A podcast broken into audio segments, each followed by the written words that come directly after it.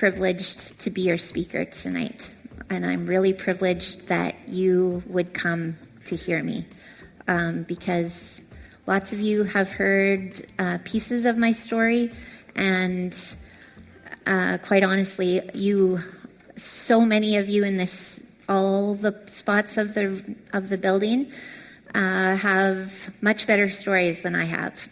So, so I am praying that God will do something special for my story to touch your story wherever you're at tonight. My title that I gave was The Gift of Limits. And of course, when it always seems like when you figure out what you're going to say, you pray about it, then God starts showing you constantly all these different things that that tell that same story. So I'm going to tell you what I'm going to tell you. They say this is important. So tonight, I hope to convey to you how God has used this gift of limits for me, give you a glimpse into my heart and mind um, so that I can be authentic and genuine with you as I've tried to reconcile that gift of limits, and most of all, really most of all, that you could see through my story, as I have been reminded that Jesus is really, really close in our greatest limitations. And then he ends up being limitless in what he does. This is actually a night that we wouldn't have seen coming. So we feel like there's some limitlessness happening even here tonight. Thanks for making that happen. So I'm just going to pray this scripture over you and for my own heart. And I pray that you, being rooted and established in love, may have power together with all the Lord's holy people, that's us, to grasp how wide and long and high and deep is the love of Christ and to know this love that surpasses knowledge, that you and I may be filled to the measure of all the fullness of God. That's in Ephesians 3 17 to 19. So I wrote in my journal um, one day when we got home from sabbatical, I am a limit. It seemed like an important thing to write down at the time. And I'm only beginning to really see why that is. So, to give you history, Dallas and I began just our sabbatical January 2019, and it was a generous gift from this rock church. We began with a counseling retreat with our ever kind but firm Bruce Pringle, Dr. Bruce Pringle. He's the real deal. He's not a fake counselor, he's real. And he took us, he took us all the way through the real counseling. We walked um, into deeper levels of healing, and we're very thankful for that. Then our family left on at the end of January to go to Southeast Asia for three and a half months, and we traveled to Thailand and Bali, Singapore, Cambodia, Van- Vietnam, and Hong Kong. And it was a trip of a lifetime, and I could talk for many hours about that, but I won't. We met incredible people who have poured out their lives for the precious people of Southeast Asia. Two are here tonight. Sweet Marjorie and her husband Graham, we got to spend quality time in Thailand with them and even a little in Bali. They took us in their truck and drove us around all over the place because we were too scared to drive in Chiang Mai.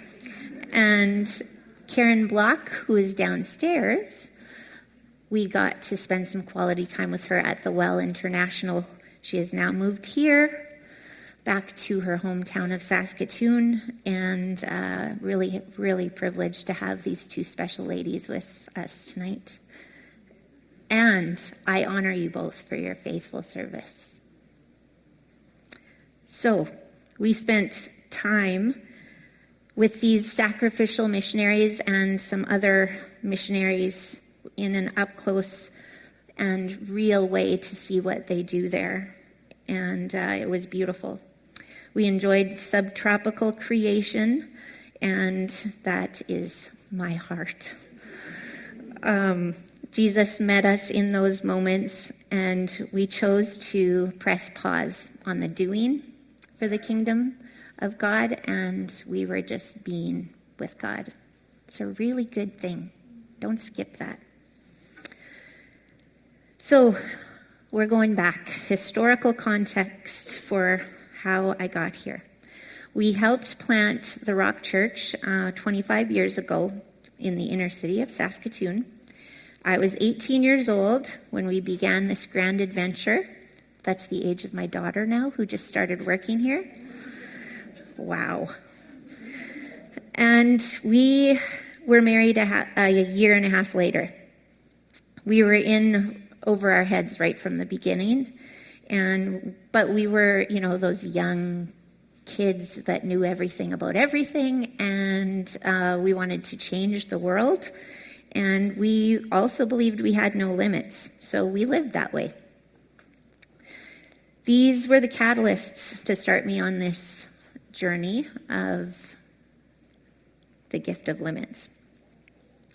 So, by the way, HERstory is kind of a example, I think, of what it looks like for us to tell our stories about how we all have these limitations, all have these weaknesses, and for the glory of God, we get to tell how God gets made known through our limitations. So it's just story after story after story of limits being made limitless. Three months ago, I had a very clear picture as I was praying when we got home from sabbatical. So I'm going to try and paint this picture for you. I was in Superstore not one of my favorite places to shop, but I was there. And I neglected, of course, to take a cart from the outside, right? When you forget to put your loonie in. So I began randomly looking around and I quickly saw things that I needed and I began picking them up one by one off the shelf and I'm grabbing all these things and my arms are getting full and I've used all my fingers and I've now like there's stuff hanging off of every single finger. You guys have been here, I know. I know you have because I've seen you walking around.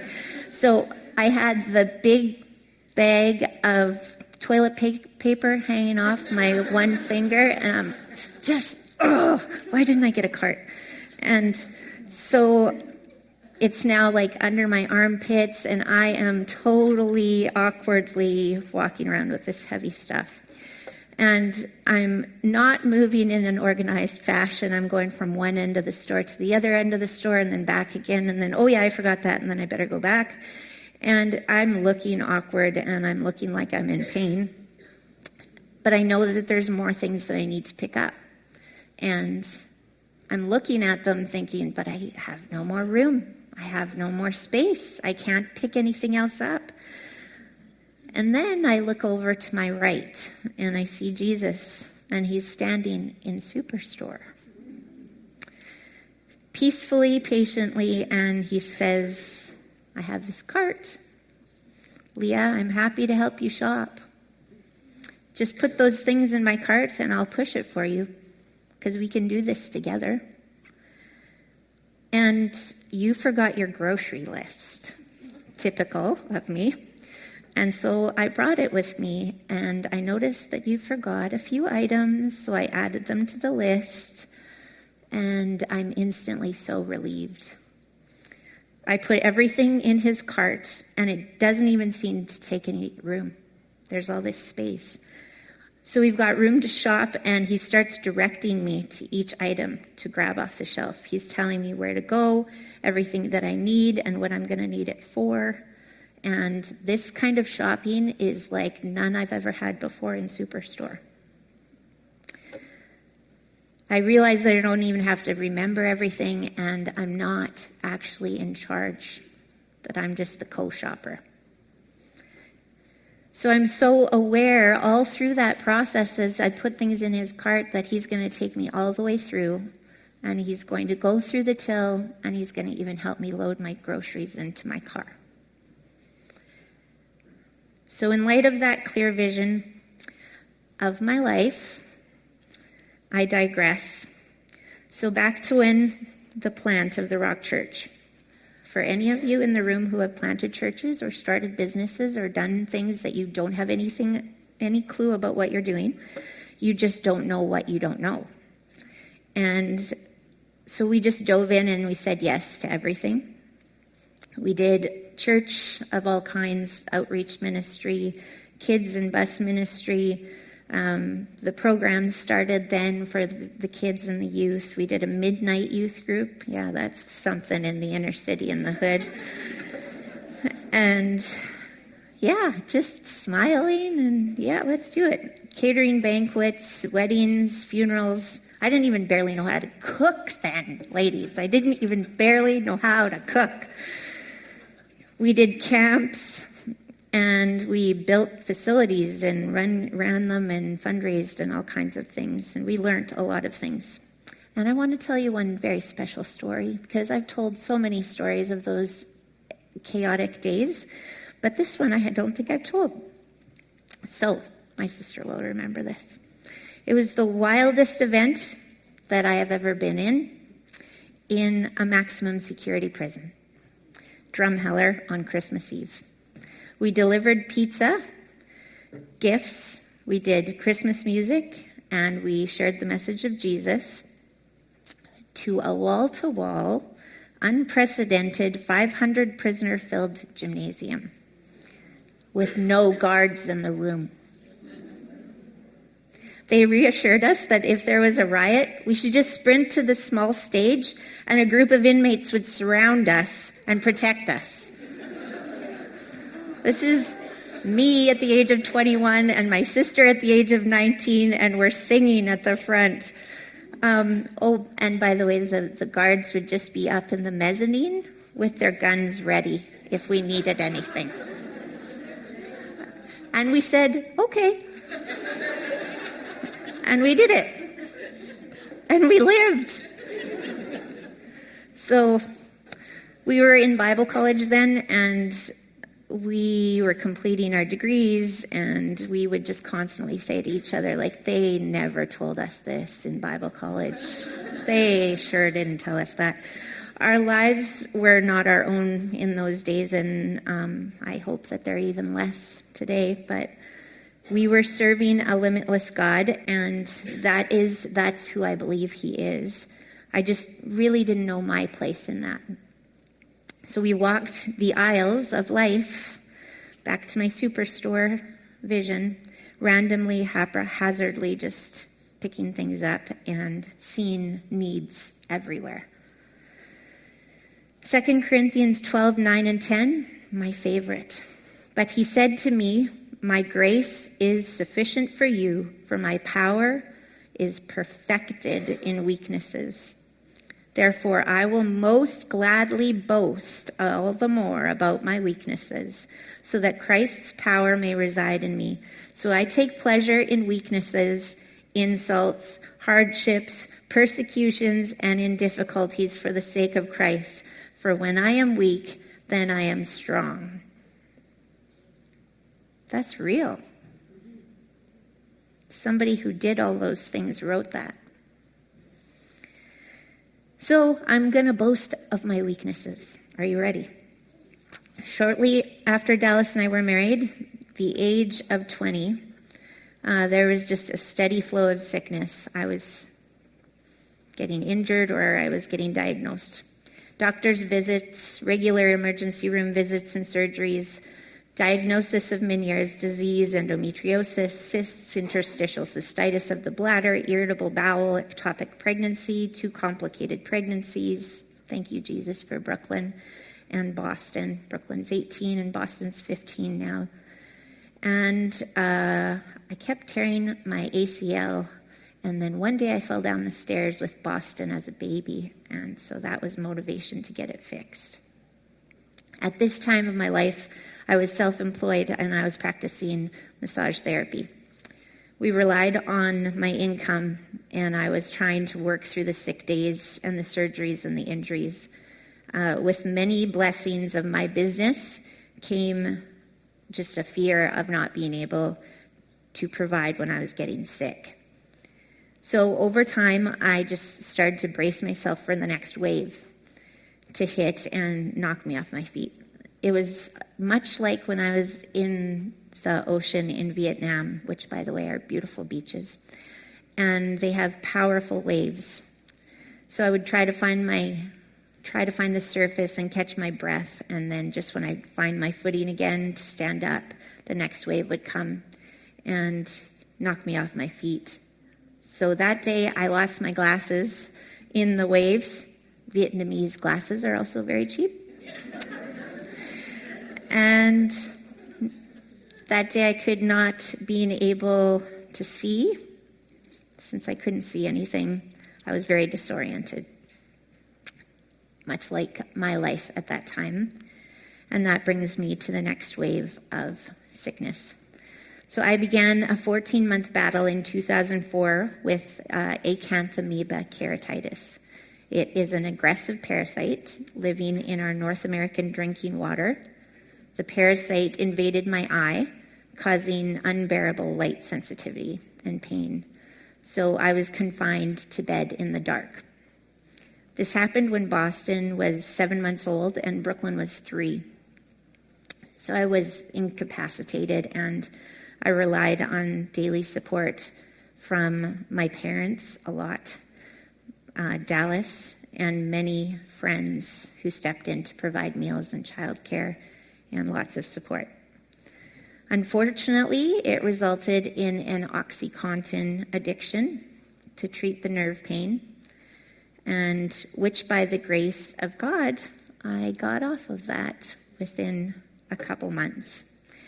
And I have a much more empathetic response to anyone who has been addicted to anything. Finally, I received the incredible gift of a cornea transplant in 2005. And in fact, this very night is an anniversary for me. I was miraculously moved to the top of the list over 100 recipients. I convinced the nurses to let come to let me come back for winning women. So I was at the hospital and I was waiting and waiting and waiting for the doctor to get there. And then I convinced them to let me come. So I was here and then I went back to the hospital and the surgeon gave me a new cornea at midnight that night. That was 14 years ago tonight, and I didn't even realize it till I was writing this out. God planted me on this night. So I praise God for that day. It changed my life. Transplantation is truly a gift. So that started my journey back to life in the light over the next year and a half. Strangely, I started developing all kinds of food allergies and sensitivities and stuff. And I thought I was just getting sick with the flu repeatedly every week. And then, after 16 years of marriage and ministry in 2011, Dallas and I hit a wall and we now call it burnout. I had never before felt so uncertain of who I was and all that I knew about God. It all felt like it turned upside down. I it was a dark night of the soul for me. Apart from the physical illness, I was mentally confused and foggy all the time, and I was an emotional wreck. I just cried and cried and cried. Um, and I became fearful and anxiety filled. And yes, I was doing Winning Women all through this. This marked the end of my working for pay life. The last eight years have been a combination of doctors' opinions, pain management, rehabilitation therapy, and the last few years finding a way to escape the cold when my health refuses to rebound. So, our time in Southeast Asia was really a gift to me. I had much less migraines and much less pain.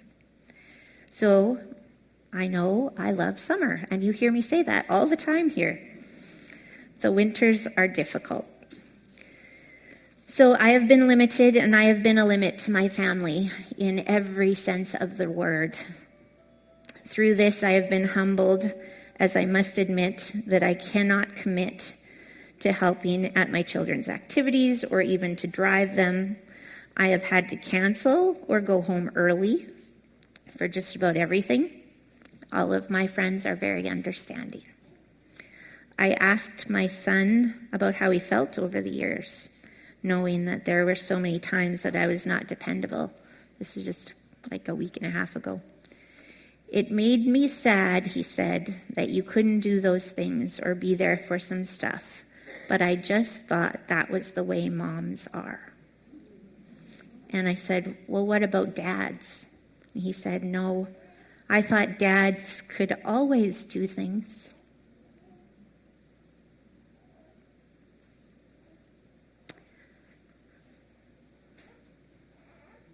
So that was difficult. Back to 2 Corinthians 12 9 and 10, though.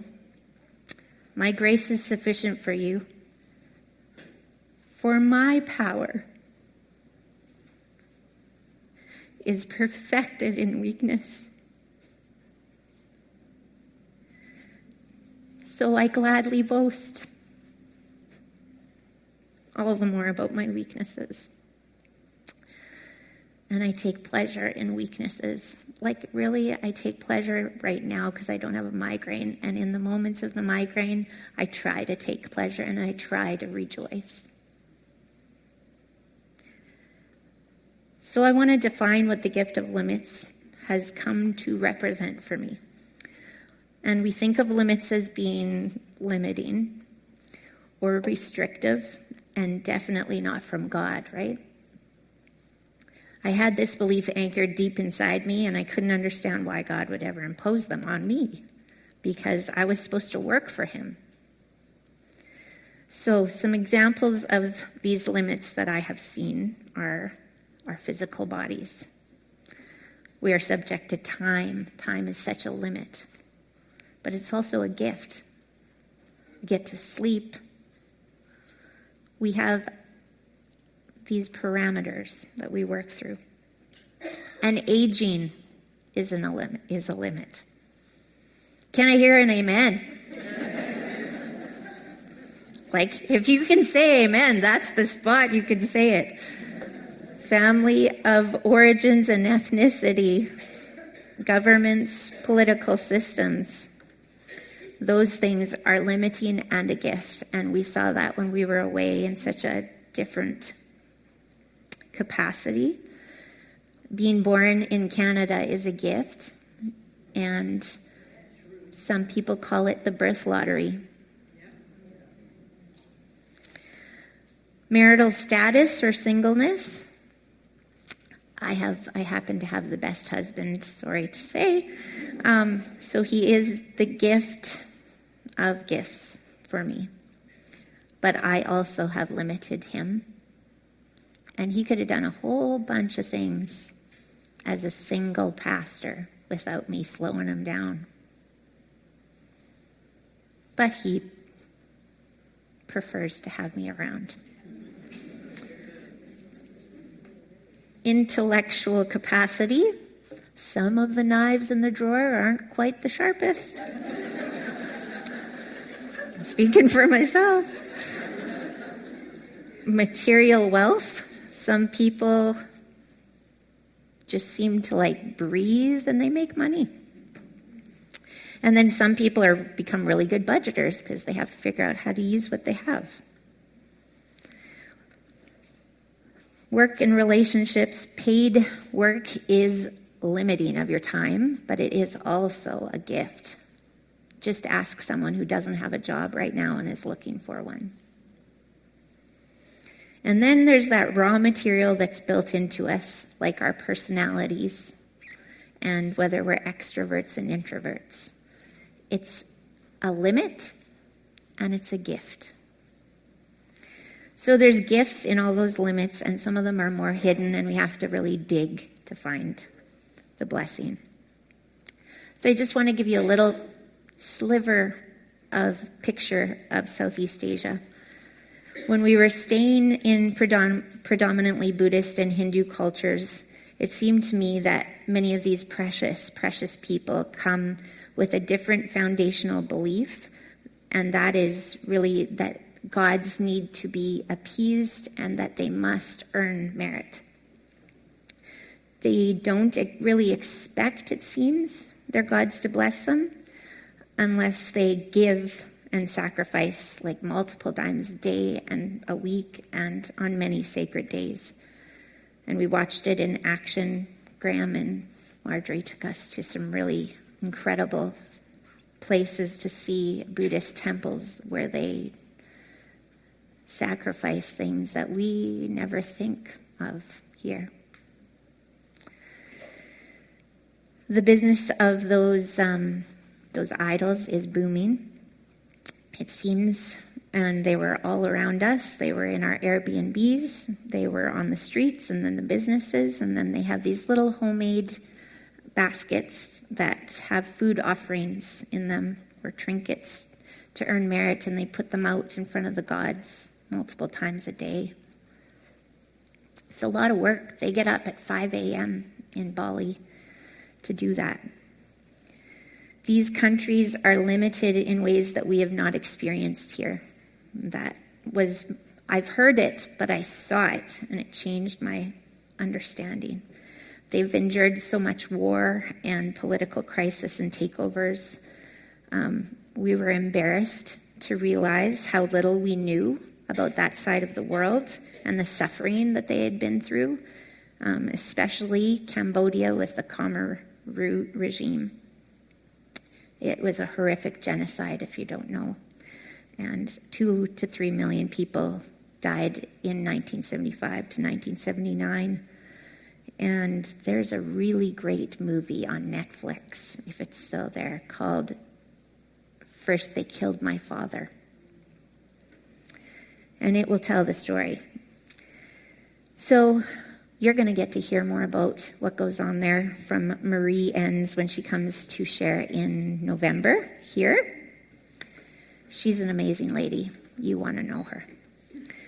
Disease and catastrophic weather events like earthquakes and tsunamis are just so normal there, and we saw them rebuilding on an island where they were literally picking up bricks by hand and rebuilding their walls. And it's just a steady flow of trauma and crisis, right? So it creates unmeasurable poverty. So I'm not an expert on this, uh, but I'm going to try to relay what we saw and heard in Bali. And you know who is more of an expert is Marjorie because she was there. It's called Nyepi. It's it's Silent Day. It's a Balinese Hindu holy day and it is it signifies a day to give the Balinese people in the islands of Bali a break from all work, sound, and light. So it is silent. There's no cell service. Business is closed. Everyone turns off their lights and power for a 24 hour period. Even on the satellite, that spot at night disappears. It's black. And it sounds really peaceful, right? However, the lead up to this involves creating large, menacing, like huge, nine foot monsters that are meant to draw in all the evil spirits. They have accumulated, the spirits have accumulated over the island over the year, and then they collect them in these nine foot tall, sculpted, painted monsters that are paraded around the streets the night before the silent day begins. So they scream and yell down the street and they chant and they call the evil spirits to come and embody these sculptures. All the men and the, the women and the kids help draw the spirits in to collect these spirits in the sculptures so that they can be burned at the end of the night, so that they can get rid of all the evil on the island and anything that might cause them bad luck or wreak havoc in their lives is said to be burned up. They believe that they, it will provide a year of blessing and favor and peace, and It's believed to ward off diseases and make them successful. It was very disturbing to me.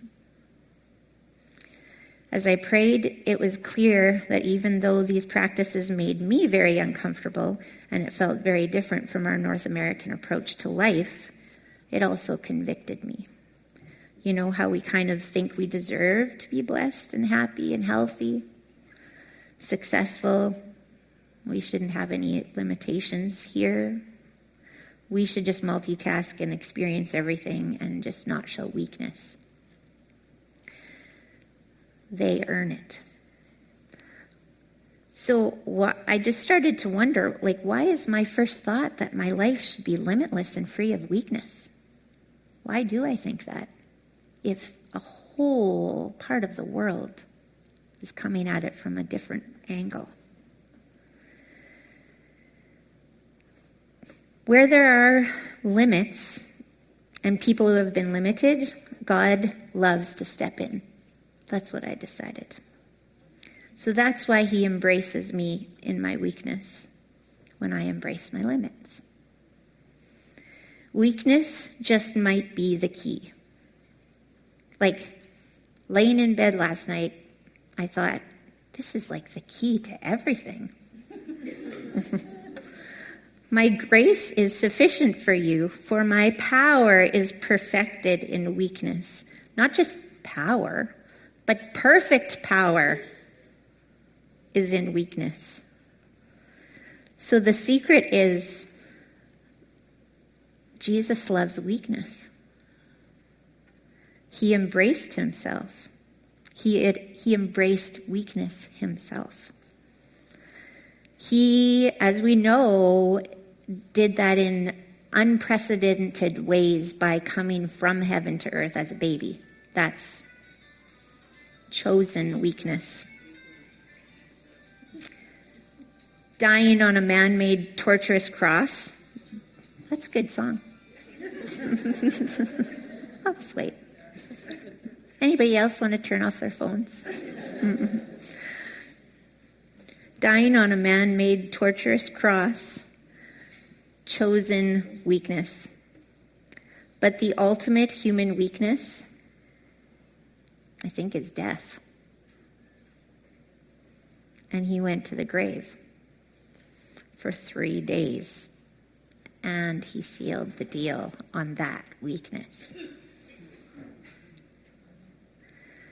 So, resurrection is the pinnacle of power, being made perfect in weakness. Do you get it?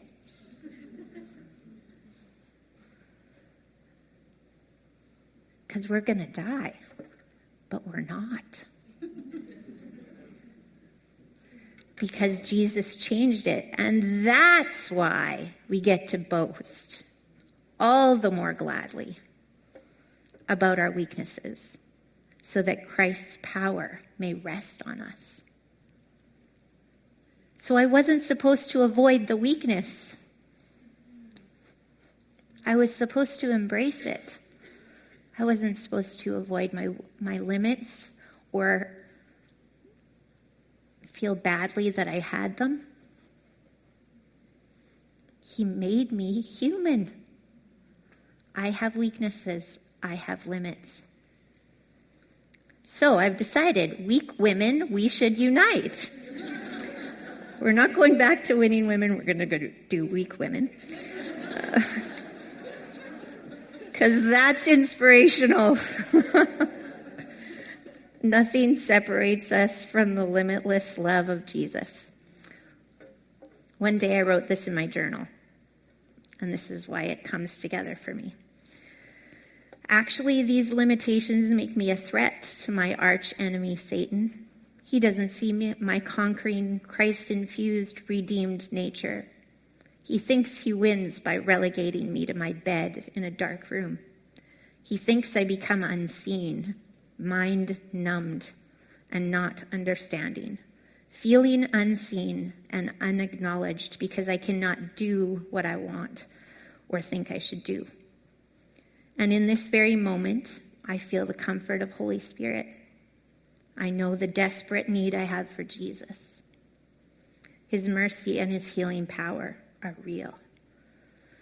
I get to hear the word of God through my podcasts, and if not through podcast, through the Holy Spirit just speaking them to me, reminding me of words that I memorized, biblical passages and songs over the years. This silence, this loneliness, and this darkness actually pushes back the drone of the world's mind numbing noise. And it brings me back to the intimate truth in life that Jesus has offered me his love. I can war against the darkness in the darkness. For as the apostle Paul says in 2 Corinthians 12:10 again, therefore I am well content with weaknesses, with insults, with distresses, with persecutions, with difficulties, for Christ's sake, for when I am weak, then I am strong. So don't un- misunderstand my declaration. I'm ready and willing to act, to be healed and I've asked for it many times. I'm ready for Him to touch me today, and I know there are people in this room, downstairs, upstairs, that you need to be touched. He just hasn't said yes for right now yet, unless He does right now. he just keeps saying, Wait, wait patiently. You can trust me. I know you. I love you daily, and I am coming for you. So his grace really is sufficient for me. And his power really is made perfect in my weakness. To conclude my, my story tonight, I just want to relay my one of my dark days. I am not trying to be trite about these dark days or make light of it. But I do believe that God is really made perfect. His power is made perfect in these hard days. So I had been given the official diagnosis of the parasite in my right eye that day. Myself, baby Boston, and three year old Brooklyn had moved in with my parents so that they could help me while Dallas was at camp for three weeks. And the optometrist had come to the house and removed the band aid contact lens. They had taken me off all the steroids um, that made my eye feel good, but they were actually feeding the parasite. Still on codeine, but I was beginning to feel the full breadth of the pain. So there was no sleeping this off. I found myself rocking back and forth on my bed. Please help me, Jesus. After two hours, I was starting to panic. I had never had that much pain before. It was only getting worse. I do that when I don't think I can get a hold of my pain and I start to get afraid. I start to rock back and forth. That's when I know it's not going to be a good night. So I went into my parents' bedroom and said, I don't know what to do. It's just getting worse. They got out of bed, and my mom laid me down on the couch, and she placed an ice pack on my head. They covered me up, and my dad sat down on a stool beside the couch and laid his hand on me and prayed.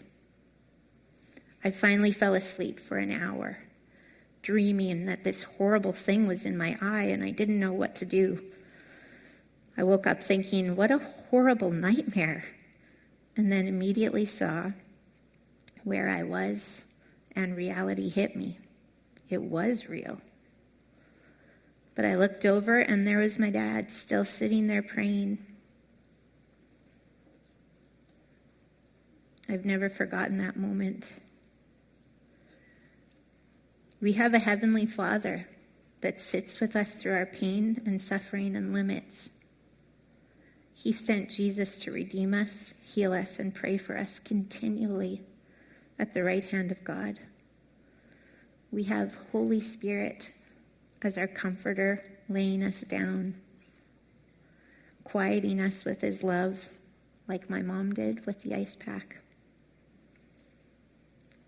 He embraces us in our limits and He gives us rest.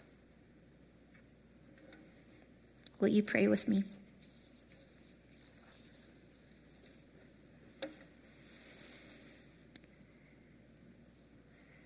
Jesus,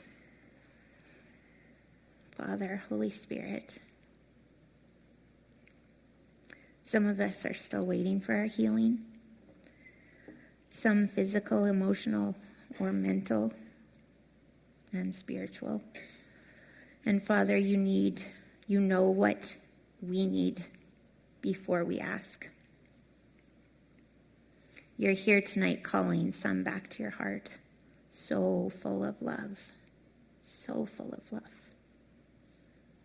Here tonight, you are even calling some of us to step out past our previous limits, trusting in your love.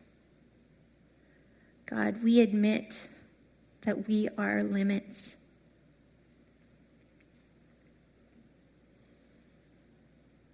We have limited people and we have limited you.